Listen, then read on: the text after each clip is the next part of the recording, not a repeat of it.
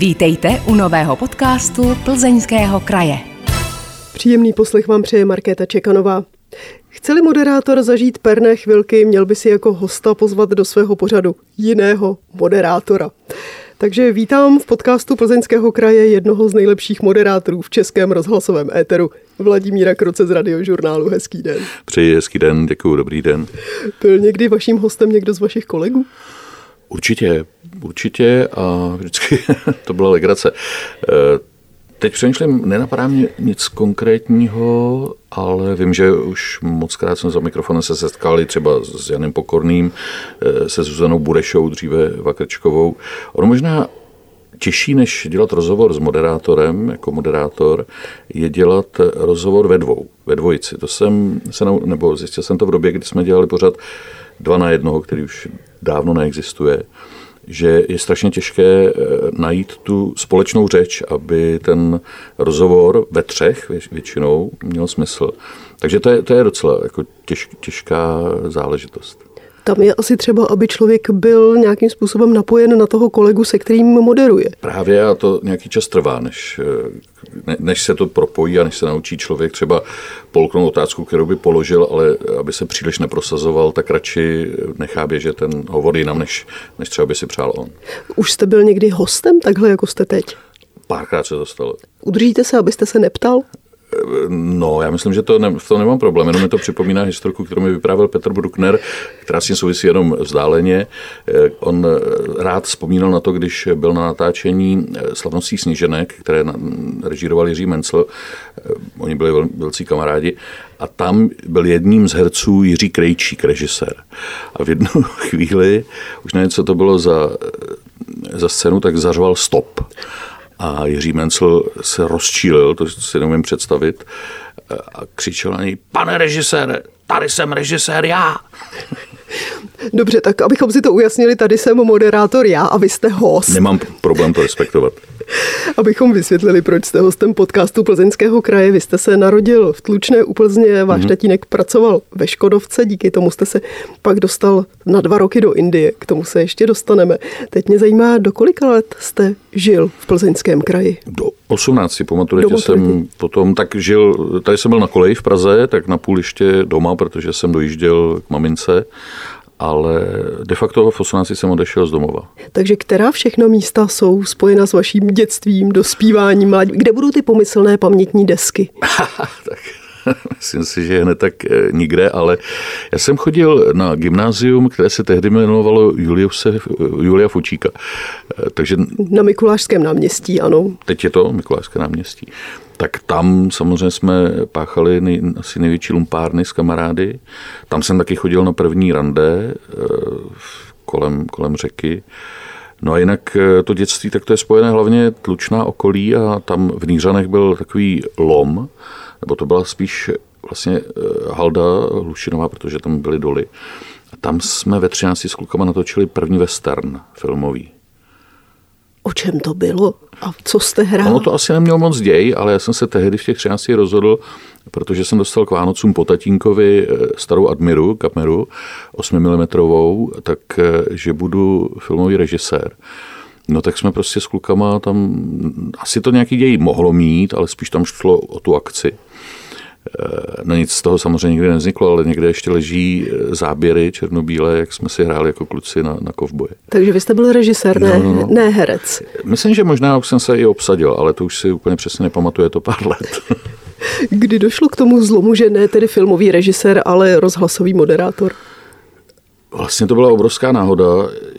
Já jsem chtěl studovat FAMu, ale protože jsem byl vlastně nevyzrálý, tak mi to tam docela moudře vymluvili, že je lepší počkat a přijít na ty talentovky až jako dospělý člověk a ne v těch 18, kde já jsem prostě ještě byl dítě. A protože jsme, tatínek umřel, vyrůstali jsme jenom, nebo já jsem vyrůstal, že jsem s maminkou, tak ona si přála, abych studoval, říkala, studuj, co chceš, je to jedno, hlavně, aby si byl na vysoké škole. Tak já jsem si vybral, nevím proč, eh, ekonomii, asi mi to přišlo nejjednodušší, takže jsem se k podivu dostal na zahraniční obchod. Moc mě to nebavilo, na chuť jsem tomu přišel až ke konci studia, ale mezi tím jsem vymyslel, že budeme na koleji dělat kolejní rádio. Ale protože jsem byl plachý chlapec a když jsem přišel třeba do obchodu a žádal chleba, tak se mi vždycky ptala, ne vždycky, ale často ta pravačka, cože? Jenom chleba. Co jste říkal? Tak já měl pocit, že mám řečovou vadu a že teda budu manažerem toho rádia, protože přece s řečou vadou nemůžu do, do rozhlasu. A teprve, když eh, jsme rozjeli po nějakých peripetích to studentské rádio, eh, tak eh, jsem tam mluvil o tom, jak bude vypadat to vysílání a tak dál. Říkali, ale ty máš docela dobrý hlas, nechceš taky? Jako? Tak, tak, tak tehdy to tak nějak začalo na té koleji. Takže jste nebyl takové to dítě, které v hodinách češtiny recituje, češtináři se ho vybírají na školní akademii, nic takového? Ne, ale byl jsem trošku, ne, nechci říct šplhoun, ale měl jsem jedničku z češtiny hlavně díky tomu, že jsem psal eh, a posílal, posílal věci do literárních soutěží. A dokonce to, bylo, to byl tehdy pro mě prostě obrovský úspěch. Těsně před maturitou jsem se dostal do celostátního kola soutěže literární Marušky Kudeříkové. A dokonce ta povídka mimochodem byla právě o filmu, protože jsem eh, o prázdninách vždycky dělal na Barandově eh, brigádu tak eh, z těch zkušeností se napsal, jmenovalo se to Pustte déšť. Inspirací byl režisér právě Jiří Krejčík, už zmíněný. A já jsem dostal nějakou cenu. A, no a protože jsem jako měl úspěchy v těch literárních soutěžích, tak jsem to měl dobré u našeho třídního, který nás učil literaturu a, a češtinu, tak jsem měl automaticky jedničku. Kdo to byl? Pojďme ho jmenovat. Profesor Jineš, on už, už nežije. On byl takový, mám pocit, že Dneska už ho chápu, tehdy jsme z něj měli hrozný strach, protože on třeba přišel do třídy a chrastil, eh, takhle měl v saku klíče a chrastil s nimi. A my stáli v pozoru a on řval, ticho! Ale eh, já myslím, že byl spravedlivý, jenom byl takový jako přísný. No. Kdo z dalších pedagogů, ať už ze střední nebo ze základní školy, vám utkvěl v paměti a nějakým způsobem vás ovlivnil pro život? Hodně mě ovlivnil, já, já jsem hrozný na jména, to je ostuda. Učitel zeměpisu už eh, Tank se jmenoval. Už na základní škole, protože ten, když jsem projevil zájem o fotografii, tak mě ve volném čase naučil vyvolávat fotky a zasvětil mě do té magie. To je to, co mi dneska chybí, že už vlastně máme fotky v telefonu a, a ten telefon fotí za nás, protože je chytřejší než my. Eh, tak tehdy vyvolávat ty fotky, to bylo velké dobrodružství. To jsem třeba na Gimbal chodil za školu, že tam byla temná komora, tak si vím, že jednou jsem místo nějaké hodiny asi fyziky, to jsem úplně neměl rád, eh, tak jsem si tam vyvolával černobílé fotky a mm, byl poplach. A to se tehdy mm, pamětníci vědí, že to byly, eh, že jsme se trénovali na to, kdyby na nás zautočil imperialista, tak já jsem tušil, že to je na 90% eh, cvičný poplach, ale těch 10% nebyla jistota. A když jsem byl sám v té temné komoře, tak to nebyl úplně dobrý pocit.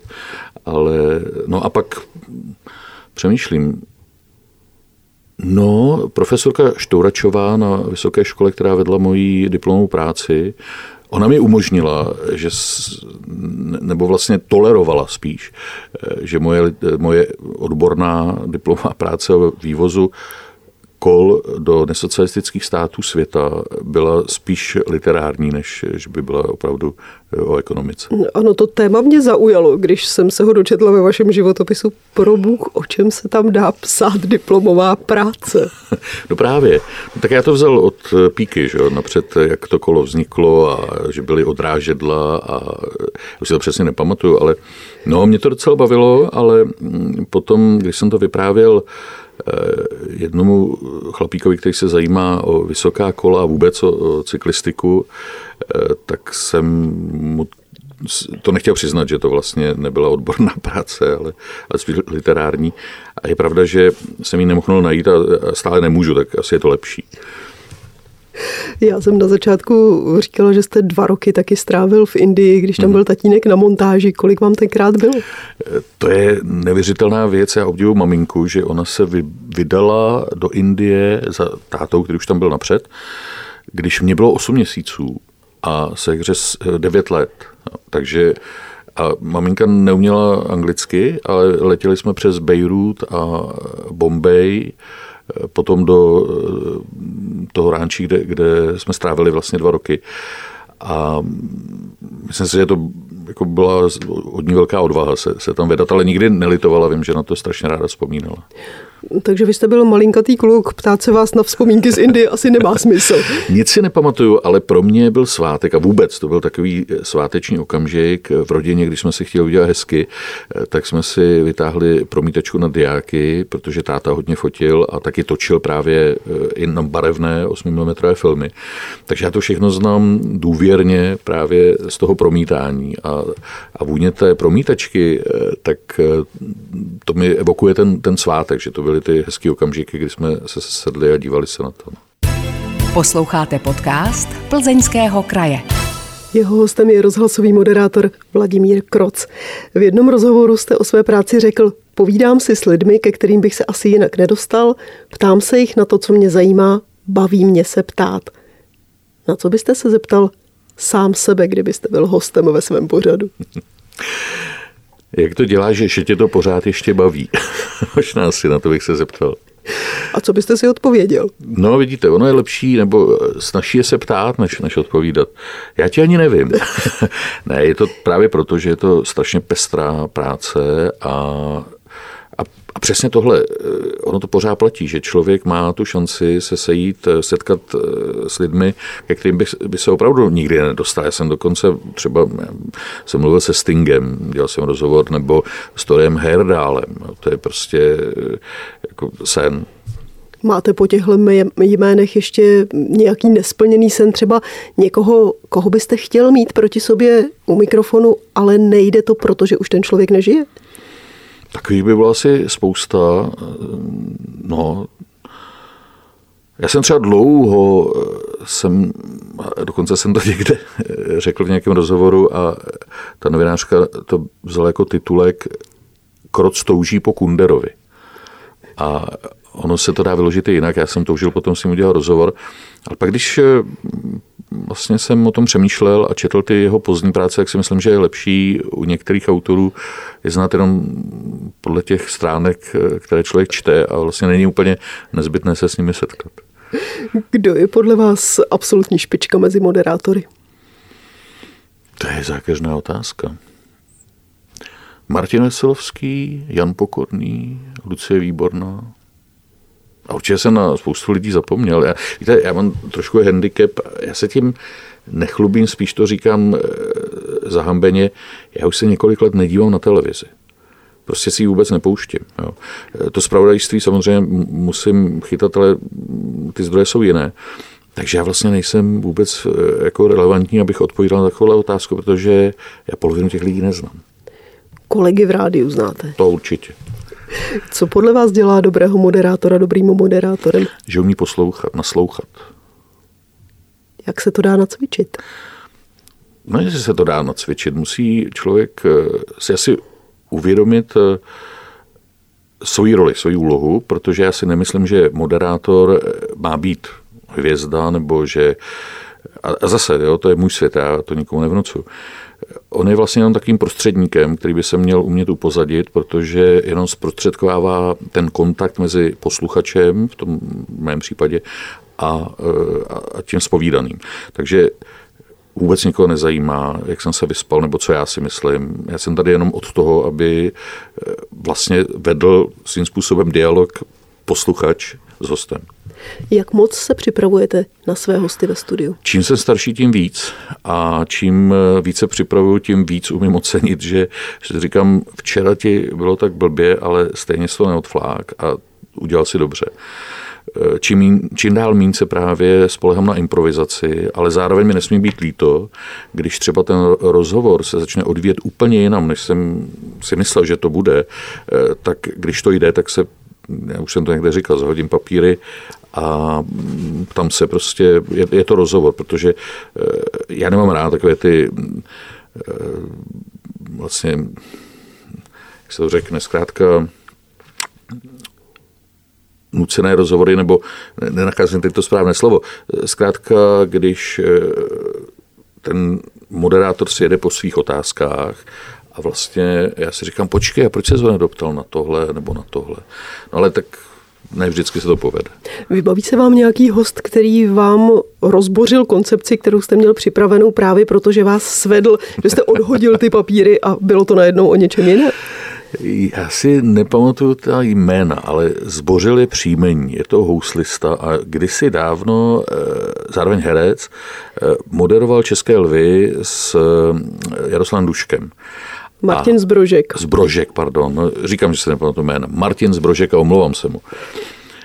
A on přišel do studia a teď se můžu právě, tak jsem se mu pomstil tím, že jsem zkomolil jeho jméno a nám prostě civilně s náma mluvil. To byl ten pořad dva na jednoho a když jsme začali, tak on, protože v televizi den předtím hrál nějakého gruzínského herce nebo moderátora, už přesně nevím, jak ta zápletka byla, tak eh, on říkal, no ale eh, já nejsem z Brožek, já jsem, já jsem ten Sakašvili.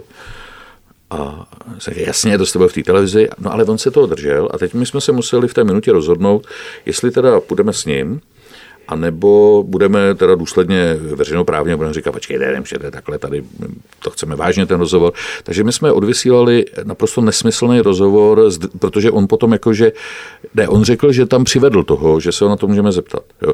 A hrál roli, kdy takhle z jedné strany mikrofonu byl eh, sám za sebe a takhle byl za toho Gruzínce.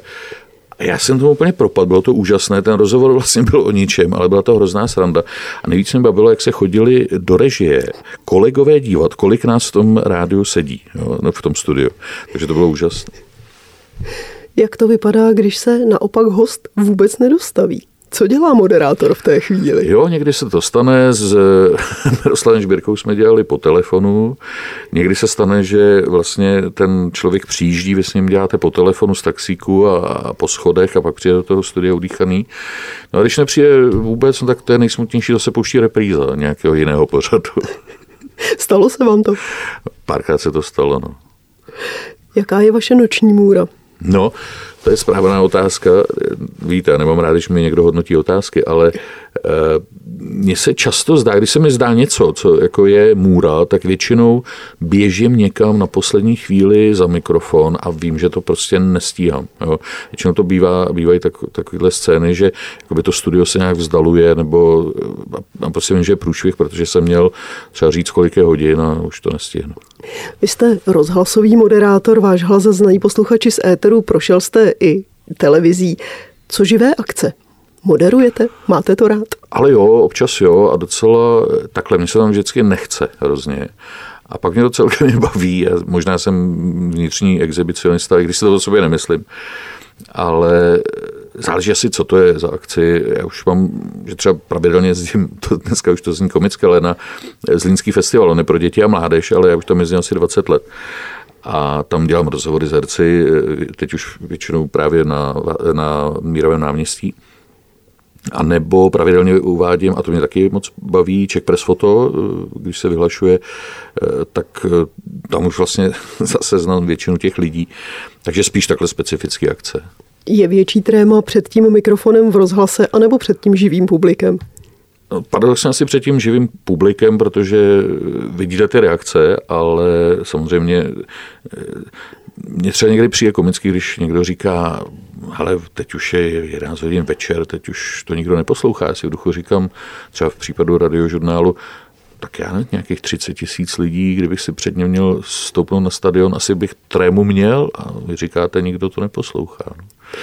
Zkoušíte si v tom rádiu někdy představit konkrétního živého posluchače, který vás v tu chvíli poslouchá, nebo ne? Někdy ano a někdy mě právě těší, když jsou takové ty reakce, tak znáte to, když vám někdo napíše z Indie nebo z Austrálie, že vás zrovna poslouchá, tak to je docela příjemné. A, mm, takže ne, že bych se vyloženě představoval, ale někdy vlastně vím, že teď mě poslouchá tenhle ten kamarád, se kterým jsme se rok neviděli, protože on je někde na druhém konci světa.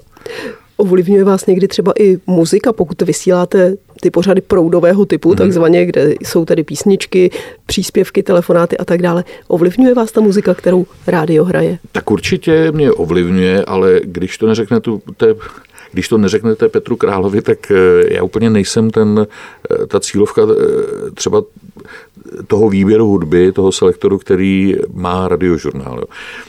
Takže spíš mě to někdy ovlivní, že říkám, už zase tahle věc, no Ježíš Maria.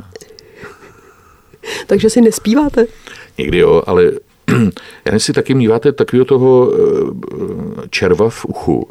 Mně se někdy stává, když jdu třeba na procházku s Matildou se psem, že ta poslední věc, kterou jsem slyšel v rádiu, tak se mi unízdí. A když třeba, i když zrovna to není to, co jako bych si pískal nebo zpíval, tak se mi to pořád v té hlavě eh, motá a, a já vlastně mám špatnou náladu, protože to nechci. Ale nemůžu se to zbavit.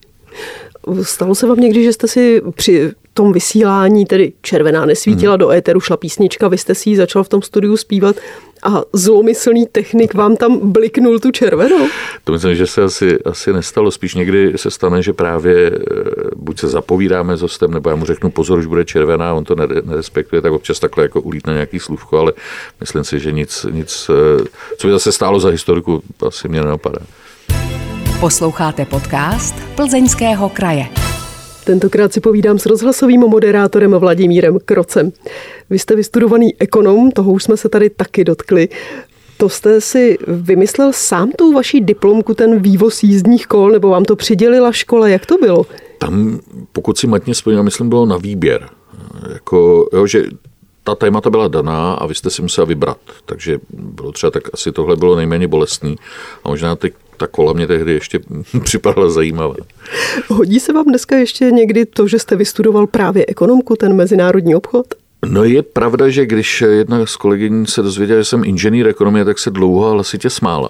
Ale no já jsem to studoval za minulého režimu, takže tam třeba uh, některé ty obory byly naprosto nesmyslný, nebo předměty, ale takový ten základ ekonomie se hodí určitě, protože čas od času eh, můžu předstírat v rádiu, že tomu rozumím v rozhovoru s nějakým ekonomem.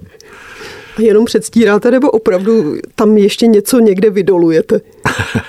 ne, tak možná mi, eh, je, je pro mě snažší porozumět tomu eh, textu, ale jinak já předstírám všechno, jako včetně inteligence. Prakticky celý profesní život jste v českém rozhlase. V čem má pro vás rádio to svoje kouzlo? má obrovské kouzlo. Ono je to, je to velmi intimní médium. Protože pozorný posluchač, pokud tedy neposlouchá jenom tak kulisově, že to má puštěný třeba v autě a přitom si povídá s manželkou, nebo e, prostě není to ta když je to soustředěný poslech, že třeba večer se, sedíte, něco děláte, eh, nejlépe rukama, a to rádio hraje na hlas, mě na tom fascinuje, že jsou lidi, kteří poznají daleko víc, než by člověk čekal, jenom z toho hlasu, jenom z toho projevu, jak mluvíme, jak, jak klademe otázky, jak reagujeme. Jednou mi vyprávila kamarádka, že má eh, učitelku hlasovou, která znala tehdejší obsazení radiožurnálu moderátorské, eh, přesně dokázala vystihnout i charaktery lidí podle toho, co slyšela. A když mi to vyprávěla, takhle zprostředko, já jsem tu paní profesorku nikdy nevěděl, tak jsem žasnul, jak je možné poznat ty lidi, které já jsem znal a mohl jsem potvrdit, že ten charakter je takový, jenom z éteru. Jste i rozhlasový posluchač? Jsem, ale už se to taky mění. Dřív jsem měl rádio vlastně v každé místnosti a pořád zapnutý a teď eh, zase to na mě neříkejte, prosím. Když přijedu domů, tak první moje věta je, můžeš to vypnout? No potřebujete si odpočinout, jinak vás bolí ruce, to naprosto chápu. Naši technici mají nad, eh, ve zvukové režii nad eh, tou červenou napsáno ticho je nejkrásnější zvuk. To je krásná věta rozhlasová. Co takové rozhlasové četby, rozhlasové hry, tahle ta část rozhlasové tvorby? Párkrát mě obsadili do nějaké role jednou blbýho novináře, to byla pomsta toho režiséra, ale mě to nevadilo, já jsem to vzal rád. A teď načítám dvě audioknihy. Jedna je eh, Josef Klíma, na zločinech si ho pamatuju a už hotová je, pokud to neberete jako reklamu, tak eh, já Olga Hepnarová od eh, pana Cílka. A kromě toho, že to načítáte, tedy jste ten tvůrce, jste taky posluchač téhle četby, rozhlasových her a podobně? To je právě pro mě překvapením, že právě ty audioknihy jsou tak populární, protože já si je poslechnu, přiznám se, jenom výjimečně, právě protože já raději čtu, protože mám pocit, že eh, mám, ta moje fantazie nějak si představuje i ten hlas třeba, ale když už to poslouchám, tak už to mám v vozovkách předžvíkáno od toho autora a mě to úplně nevyhovuje. Já si prostě ten text raději přečtu. Český rozhlas v letošním roce slaví z té narozeniny. Jaký je to pocit být součástí něčeho, co má za sebou 100 let a je to takový významný sdělovací prostředek? No já jsem nadšený, že to pořád ještě někoho zajímá, že jsou, naopak vlastně se spousta lidí vrací právě, jak jsme se teď o tom bavili, k soustředěnému poslechu. Pro mě vždycky to rádio bylo hrozně moc, od dětství si pamatuju, jak jsem to poslouchal. A mně se líbí ten slogan 100 let je teprve začátek, jo, že vlastně jsem třeba byl skeptik, jsem si nemyslel, že dlouho přežije 100 let, protože jsou nová jiná média, jiný způsob eh, získávání informací, ale já myslím, že je to úžasné, že, že pořád jsme jako, že, že, že rádio má svoje místo. Cítíte taky pocit zodpovědnosti, když jste za tím mikrofonem a rozsvítí se ta červená, právě to vědomí, že vás poslouchá statistická 0,30 tisíc, ale taky milion posluchačů a no, věří vám? Eh, otázka je, do jaké míry věří. Já se snažím to dělat poctivě, aby měli důvod věřit. A myslím si, že to je právě to, eh, jako, to základní, aby tam ta důvěra byla. Ale na jednu stranu samozřejmě cítím tu odpovědnost a taky nejsem tam já jenom za kroce, ale jsem tam prostě za ten radiožurnál nebo za plus. Takže si nemůžu úplně dělat, co chci. Ale zároveň si říkám, je to jenom rádio. Když se něco stane, protože někdy řeknete takovou blbost, že si říkáte, Ježíš, co to bylo, tak eh, kdyby to člověk bral důsledně a teď si říkal, tak teď vlastně budou už chodit jenom kanálama. Život je dál, prostě jsme, jsme lidi chybující a myslím si, že člověk by neměl brát zejména sebe příliš vážně. Takže to je ten můj přístup, jakože ano, odpovědnost, ale zase neúplně 100%.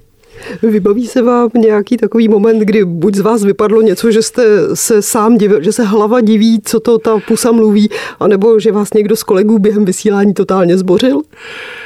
To se dělo pravidelně, když jsme s kolegyní Nadžiždou Hávovou kdysi četli, to byla taková kolonka eh, malé velké zprávy, což byly takové jako spíš perličky zajímavosti obvykle z vědy a my jsme to málo kdy dočetli do konce, takže když se to četlo naživo.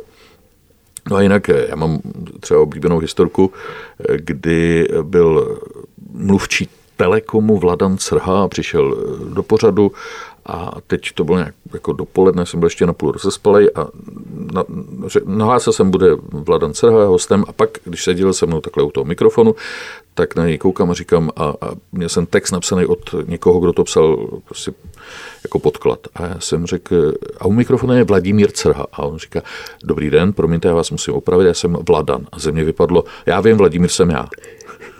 No, tak to jsou takový, nevím. To jsou takové ty tradiční veselé historky z natáčení, které potom se objevují třeba v silvestrovském sestřihu. Hmm. Objevil jste se třeba s tímhle?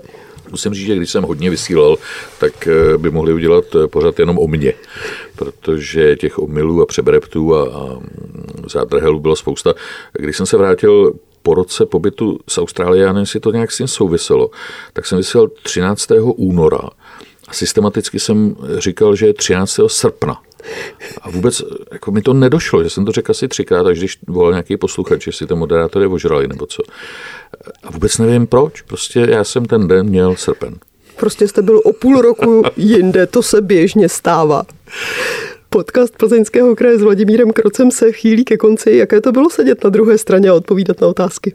Je to těžší, než je klást, musím říct, ale s vámi to bylo moc příjemné. Děkuji moc krát. Já vám přeju, abyste měl spíš ty jednodušší úkoly, tedy to kladení otázek, případně čtení textů, které vám někdo předloží a abyste si vždycky pamatovali, jak se váš host jmenuje, abyste ho nepřekřtil. to je důležité. Hostem podcastu Plzeňského kraje byl moderátor Vladimír Kroc. Vážení posluchači, pokud znáte ve svém okolí někoho podobně zajímavého, kdo by měl taky být hostem podcastu, dejte nám o něm vědět. Stačí napsat e-mail na adresu podcasty zavináč plzeňský. Na vaše e-maily se těší Markéta Čekanová. Díky za to, že jste poslouchali tento podcast. Připomínáme, že všechny podcasty Plzeňského kraje najdete také na stránkách Plzeňského kraje www.plzeňský-kraj.cz, na krajském Facebooku, YouTube nebo v Spotify, Apple podcastech a podcastech Google. Aby vám neutekly další díly, nezapomeňte nás sledovat nebo si přihlásit odběr, ať už nás sledujete nebo posloucháte kdekoliv. Těšíme se v příštím dílu naslyšenou.